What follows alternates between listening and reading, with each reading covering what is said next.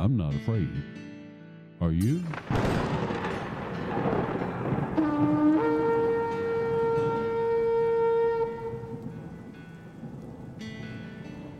The Watchman Speaks discusses biblical solutions to modern day dilemmas.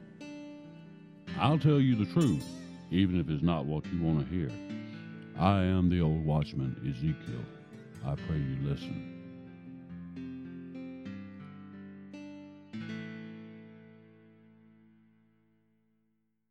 Welcome to The Watchman Speaks. I'm your host, Lonnie Richardson. Last week I discussed the sixth month of Elul and touched upon Teshuvah. After having posted that episode, I decided that I probably didn't cover the sixth month or Teshuvah as well as I could have, or as I should have. So this week I'd like to get the diving bell out and dive deeper. Currently, the month of Elul is upon us. This day, August 21st, 2023, being the fourth day of the sixth month on God's calendar.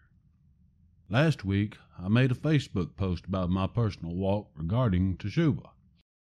If you'd like to get extra tidbits about the Old Watchman, visit my page, The Old Watchman, on Facebook. Additionally, I have a group on Facebook, The Watchman Speaks. But last week I mentioned that I'd been praying and thinking about the sixth month of Elul and Teshuvah for two or three weeks. What have I been praying and thinking about? I've been thinking about all the blessings that Cheryl and I have received over the past year, and there have been many.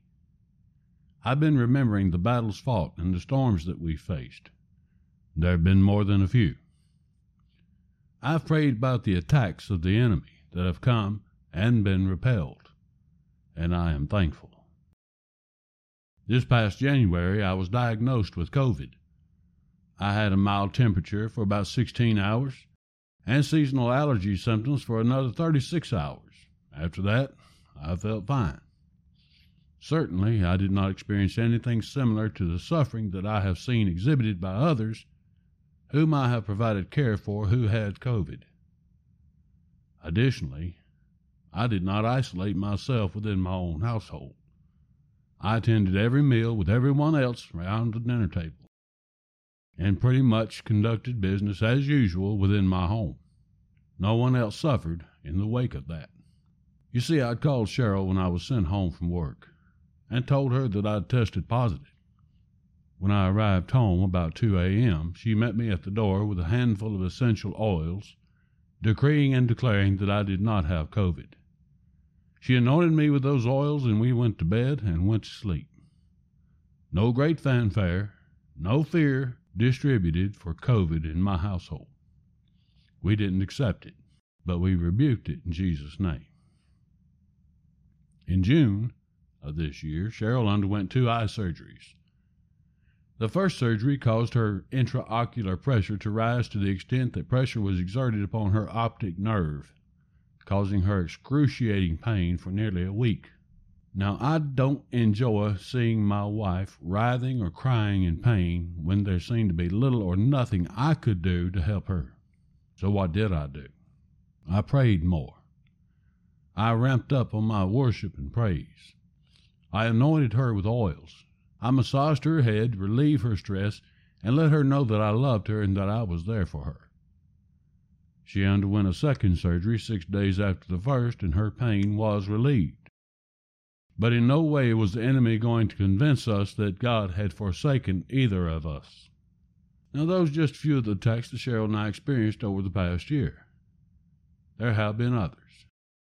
But these two attacks would have been enough to upset the rest of most Christians if they had obtained God's rest to begin with. We could have fallen into the oh, woe is me we are undone ritual that I've seen many fall into. And to be honest, we have fallen into that in the past. I won't say that we won't ever fall into it again, but we have made a conscious decision together that we would lean upon each other and that together we would trust God fully in all things and accept what was His will. There have been blessings as well. Neither of us has met insurance deductibles now for the past four years our overall health has improved. We have had some unexpected expenses to arise, but we've been able to meet those expenses. Cheryl has been blessed with a wonderful job good pay and benefits, and I just recently received a substantial increase in pay at my work.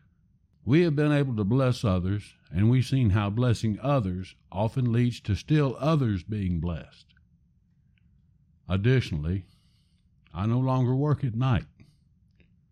I now work early afternoons into mid evening, which means that I'm home with the family at night. Blessed. Uh huh, that's me. And to top it all off, the workplace, along with a substantial raise, did away with the shift differential pay so I get paid the same no matter what shift I work. That's all right. The raise was substantial enough that I still come out way ahead. So during the time of Elul and Teshuvah, I have been praying and thinking about this season. What are my victories? What are my accomplishments? Where have my losses and failures been? Is there anything I could have done better? Do I have any sin, identified or unidentified, in my life that I need to address and repent of?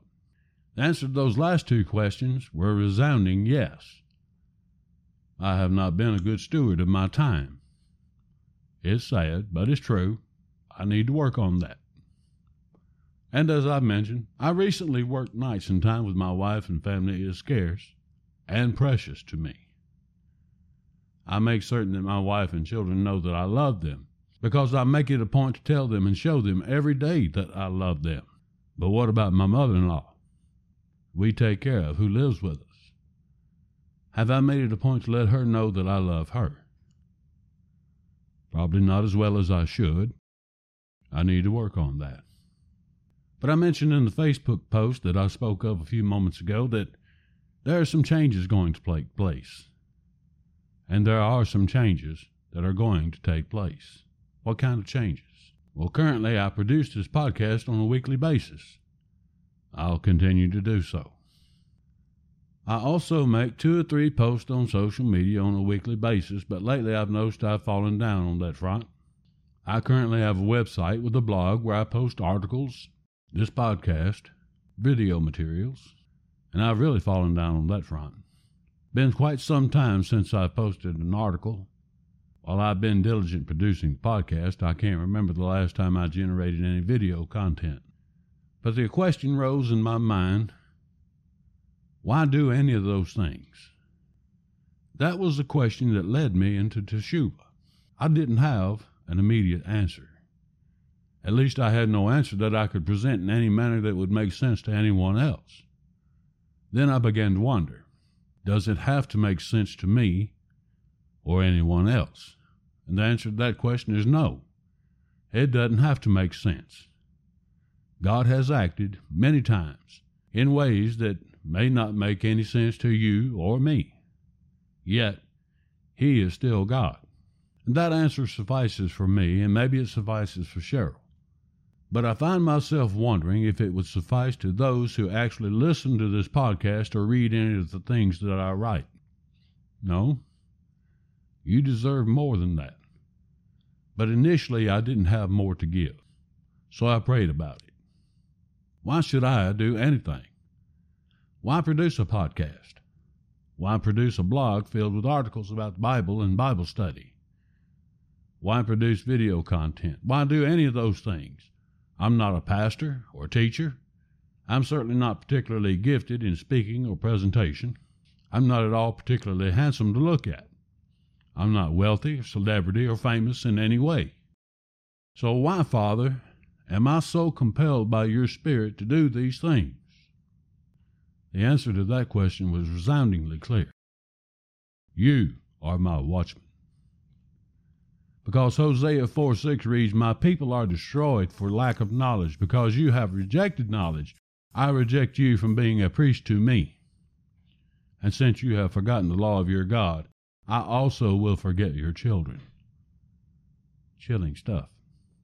Because Jeremiah 6:17 reads, And I have set watchmen over you, saying, Listen to the sound of the trumpet. And they said, We will not listen. because the world has gathered to itself preachers and teachers that tickle their ears and tell them what they want to hear instead of what God said. Because seminaries are churning out graduates, most of whose faith have never been challenged, much less tested. Over 90% of what I present has never even been mentioned in seminary, which leaves me to wonder if there are wide gaps in the presentation of knowledge, understanding, and wisdom. It is more than merely regurgitating the right answers to the same age old questions. It's more about learning to ask the right questions and seeking wise answers. So the changes that are coming about from this time, this season of Elul and Teshuvah, are many. I'm praying and working out schedules as to how I can better manage my time and accomplish more goals. Do I have a large following? No. Not that I can tell. But God did not call me to gather a large following. He called me to be faithful. Nor has His Spirit revealed that it might be a large following at any time in the future. Here's my question What is the price of a single soul worth? Would I be willing to pay the price, whatever that may translate into as far as the amount of time, study, research, producing, editing, and praying that I've spent? in regard to the financial expenditure that I have spent? Am I willing to pay that cost for a single soul to be reached in a heart changed to right standing before God? Yes, I think so. That's why I do what I do. Because I do not wish to see anyone destroyed because they did not have access to or the ability to gain knowledge. I do not wish to hear anyone say, We never heard the trumpet calling us to awaken and return to the ancient past. More importantly, from my perspective, I do not want to stretch forth my hand for God to take the blood of someone who was not warned because I withheld the warning. So, yeah, I'm going to continue with this podcast. Going to be scheduling time to write some articles for the blog on my website. And by the way, that website is www.theoldwatchman.com in case you're interested in visiting, drop me an email. I'd love to hear from you. But I'm going to be looking into ways that I can record, edit, and post video content on a regular basis in the near future. There are some other things that are going to represent problems logistically as far as time goes. There are a few books floating around in my head that need to be written, as well as certain Bible study guides. There are so many things that Holy Spirit has swirling around within me that it's been overwhelming at times. How am I going to get these things done? That's what this time of Teshuvah is for to draw nearer to God, to repent, to prepare for the high holy days. And I'll get to that very soon so that you'll understand the high holy days. It is for learning how to better steward what God has given you and then turning what God has given you back over to God so that His Spirit may lead you in the way God has planned for you. That may mean that you'll be required to give up something. How will you know that you can meet the challenges that will come if you've not been tested? Sometimes those challenges will be a developing process. Other times it may mean that you'll be confronted boldly by the enemy to discourage you. Will you shrink back or will you proceed forward? Now, many of you may say, Lonnie, that's Old Testament stuff. We know you're an Old Testament geek, and that's all fine and good. But does this stuff about Elul and Teshuvah, does that really have anything to do with us? Well, if by us you mean end times, Gentile believers, my answer is yes. Yes, it does. You see, it's not all entirely Old Testament stuff. Let's go to the Gospel of Luke. Luke chapter 1, verses 26 and 27 read Now in the sixth month, the angel of the Lord was sent from God to a city in Galilee called Nazareth, to a virgin engaged to a man whose name was Joseph, of the descendants of David, and the virgin's name was Mary. Now notice it was in the sixth month. What is the sixth month? It's the month of Elul. When is Elul? We are in the sixth month of Elul now. Elul is upon us now. Remember? Elul is an acronym for I am my beloved's and my beloved is mine. Are you truly the beloved's? Is the beloved truly yours? Luke chapter 1 verse 31 reads, And behold, you will conceive in your womb and bear a son, and you shall name him Emmanuel. Luke 135 reads, angel answered and said to her, The Holy Spirit will come upon you, and the power of the Most High will overshadow you. And for that reason, the Holy Child shall be called the Son of God. Now, do you believe that? Do you believe that a virgin can conceive a child, being a virgin, by the Holy Spirit and the power of the Most High? That's what happened in the sixth month. Luke 136 reads, And behold, even your relative Elizabeth has also conceived a son in her old age, and she who was called barren is now in her sixth month. Well, who was Elizabeth? She was Mary's cousin. She was wife of Zacharias the priest. The child that Elizabeth was carrying is John the Baptist. So if biology has not changed or some other divine interceding has not taken place, we can deduce the following. 1. Mary conceived our Lord and Savior in the sixth month of the year by Holy Spirit and power of the Most High. 2. Elizabeth, Zacharias' wife, being way past childbearing age, conceived John the Baptist in the month of Nisan, during the month of Passover. 3. Jesus, if carried nine months as his normal gestation, was born in the third month of Sivan, or around the Feast of Weeks, Shavuot, in the Old Testament, or in the New Testament, what would be known as Pentecost. Pretty interesting, huh? Well, I think so. I find it particularly interesting I find it interesting that John the Baptist was conceived in the month of Passover in which Jesus would be crucified. I find it interesting that Jesus conceived in the month of Elul just prior to the Feast of Trumpets. Why is that interesting? What's Jesus coming back with? A trumpet of God. The Feast of Trumpets is a season that it's all going to come to head. I find it interesting that Christ was conceived in Elul as Elul is a time of teshuvah, turning back to God. And voila, the Son of God is conceived. Jesus, the King of Kings, was conceived in Elul, the sixth month, the month in which kings of the time would come down out of their palaces and mix and mingle with the common man. Enter in the conception of Christ, the King, who comes down from his throne of glory to become a man who is fully man and fully God, to tabernacle amongst us common folk. I find it particularly interesting that at his birth, given a standard nine months gestation period, is a month of Sivan around Pentecost outpouring of the Holy Spirit. I'm getting goosebumps just thinking about all these events and what transpired during these times. For me, at least, it proves that God does indeed have certain times and seasons, and that He has worked in certain ways during certain seasons, at least He has in the past. Why should he stop now? But how do we know all this stuff about Teshuvah being during the sixth month of Elul? Well, last week I shared with you the second chapter of Joel. But Joel didn't say it was the sixth month, did he? No. Joel didn't say it was in the sixth month. But Haggai did. Let's go see what Haggai said.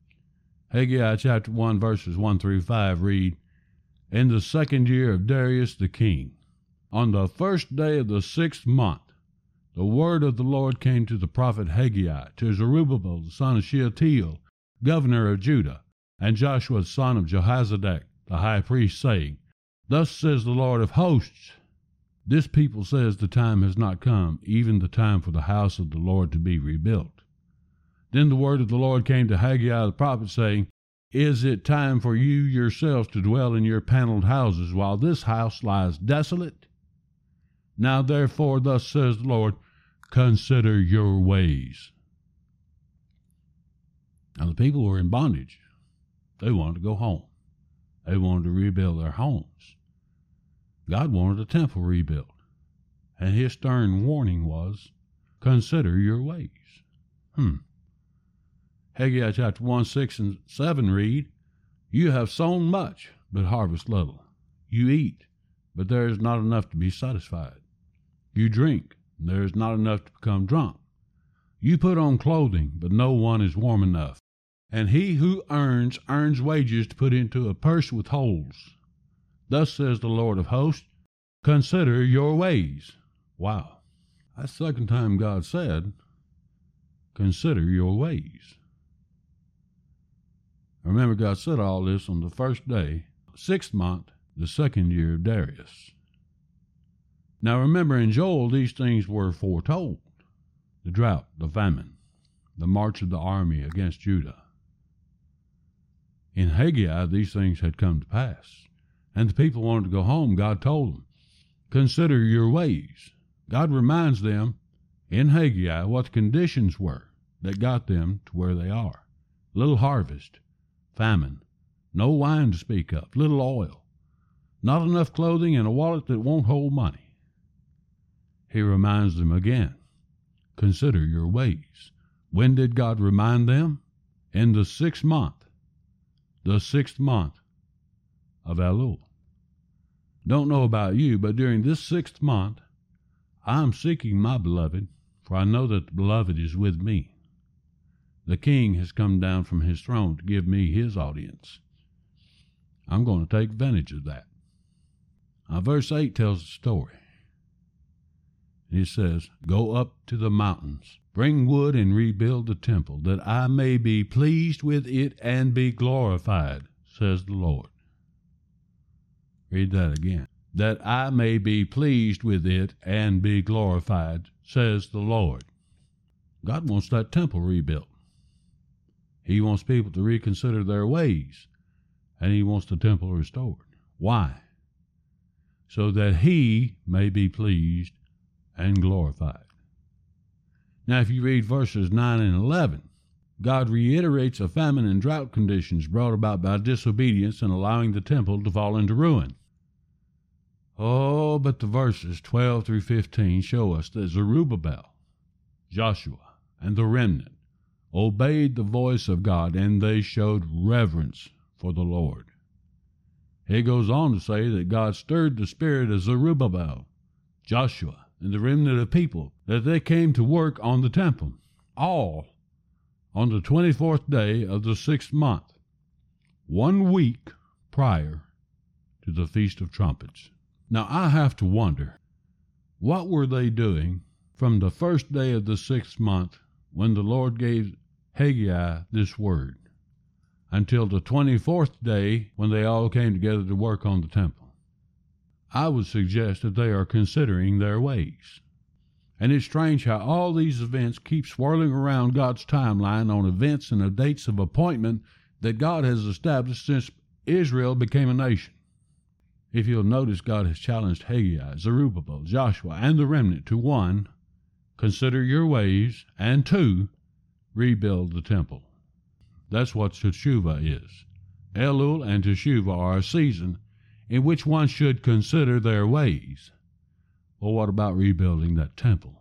Are we to invade the country of Israel, demolish Islam, tear down the Temple Mount, and rebuild the temple? No. We don't have to do that. It's much simpler and easier than that.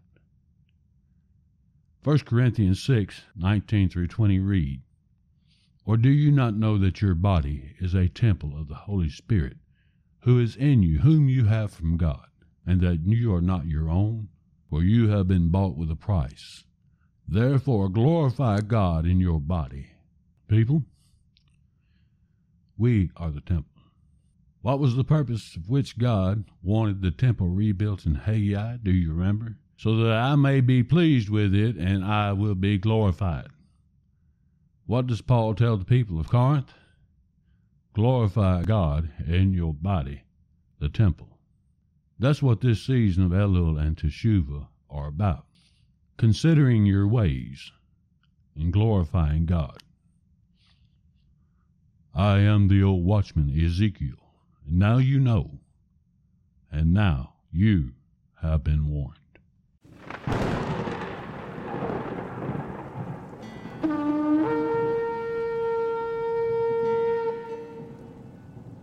Well, that's all for now.